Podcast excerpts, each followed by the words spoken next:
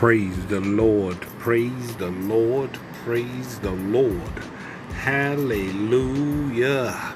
This is going through the Bible in 10, a quick synopsis of the Word of God as we traveling down that road on that freedom train, as we going through the Word of God line by line, verse by verse, word by word, as God is revealing Himself unto us in a most powerful, powerful, powerful way, as God is showing Himself to us in interpretation, application, and in revelation as we spend three minutes in each area and one minute to wrap it all up as we traveling down that track on that freedom train a chugga chugga chugga chugga chugga chugga choo choo as we traveling down that track as we embarking off of that train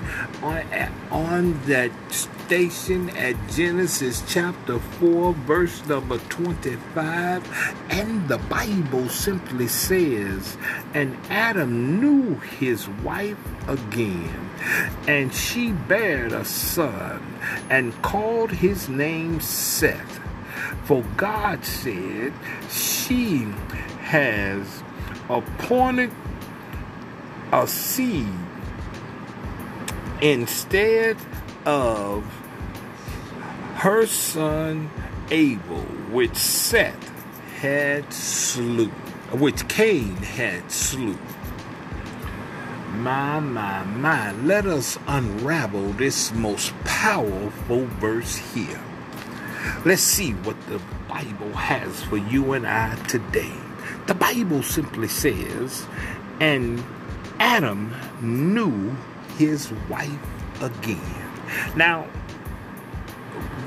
understand now, it, it, it, this is not, there is a, a, a, a big uh, theologian theological debate that goes on uh, uh, along here because it, it, it's the time factor here. It's called a timeline ordinance here. It's, it's the timeline effect here. Now, were, were there any other kids in between this timeline? Is this is a timeline that's setting that when Seth was born, was there any other children in between this timeline? Because there's none ever spoken of in between this timeline. So, was there any other children in between this timeline? Now, it, it, it, it it's it's for for now. Here is the problem, and this is where the theo- the theological debate comes in. The timeline cannot be as one foresee it that it couldn't that it had to be other children in between this timeline because when Cain killed Abel when Cain killed Abel and he when God cursed him he said that there when others see me they want to slew me so where were the other people these other people were descendants of Cain of Adam and Eve that produced over and over and over and over again. These were ancestors that that produced over and over and over again. So the timeline, people be trying to put the timeline together, saying that this is the third born son. It is difficult to say that, that he is the third born when you don't have a complete timeline.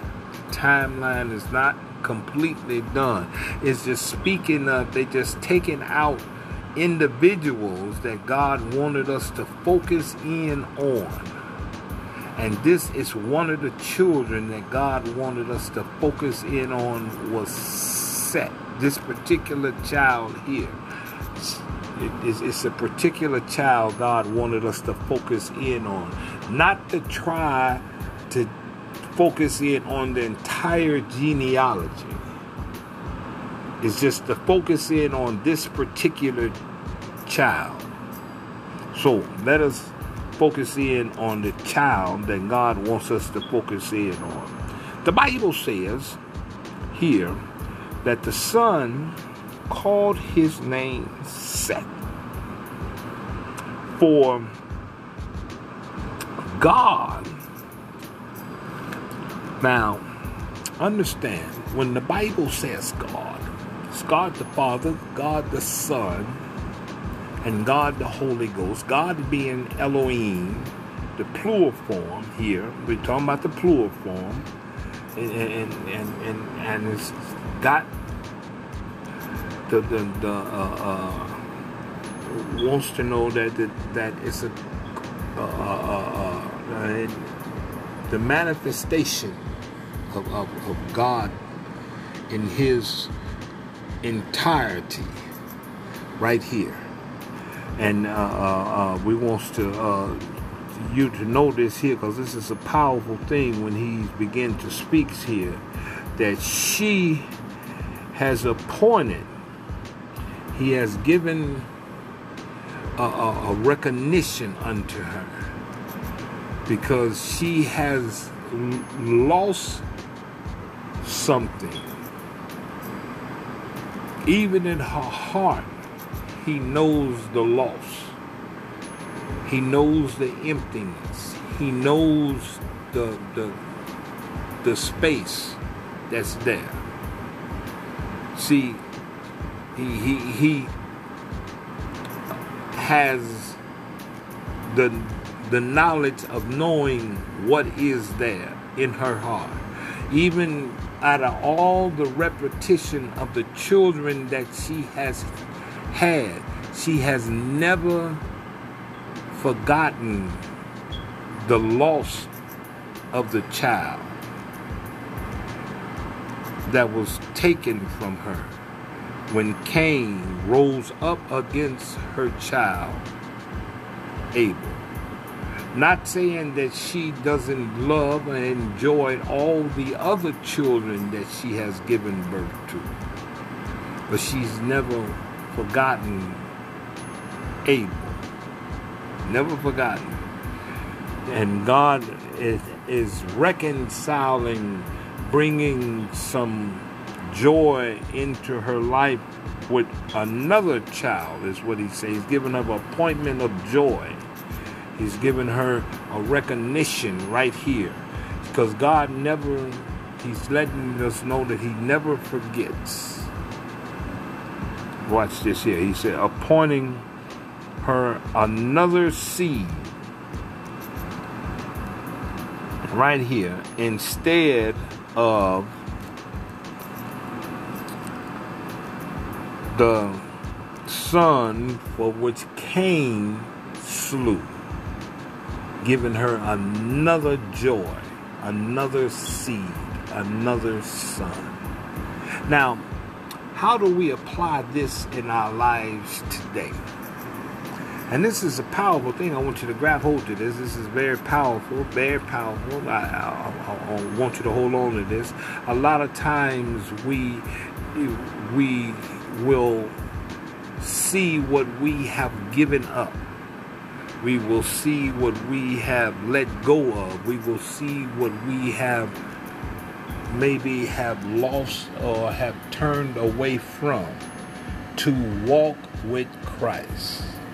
And a lot of times we sometimes miss over when the disciples had said, We have given up our homes, we have given up our, our all of that we had to follow you.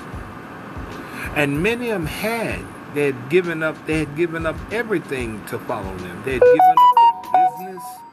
Some of them were fishermen. Some of them had fishermen businesses. They had business going on. Some of them had wives. They walked away from their wives. They just got up and just walked. Peter had a wife.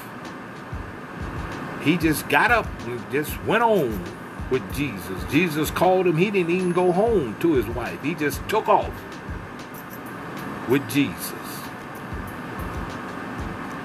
But soon his wife found out and she came. But he he they just left. Whenever Jesus called them, they just left. They left their businesses, they left their mothers, their fathers, they, they left everything. But God wanted them to know, he, he told them, He said, What all you have given up to follow me, that He was going to give back unto them. So, the powerful revelation is that God never forgets what you have sacrificed unto Him. And He never forgets the lost. What you believe you have lost, He never ever forgets. It's not like man. God is a man that He shall not lie. And He never ever forgets. And glory to the name of the Lord. This is our lesson today.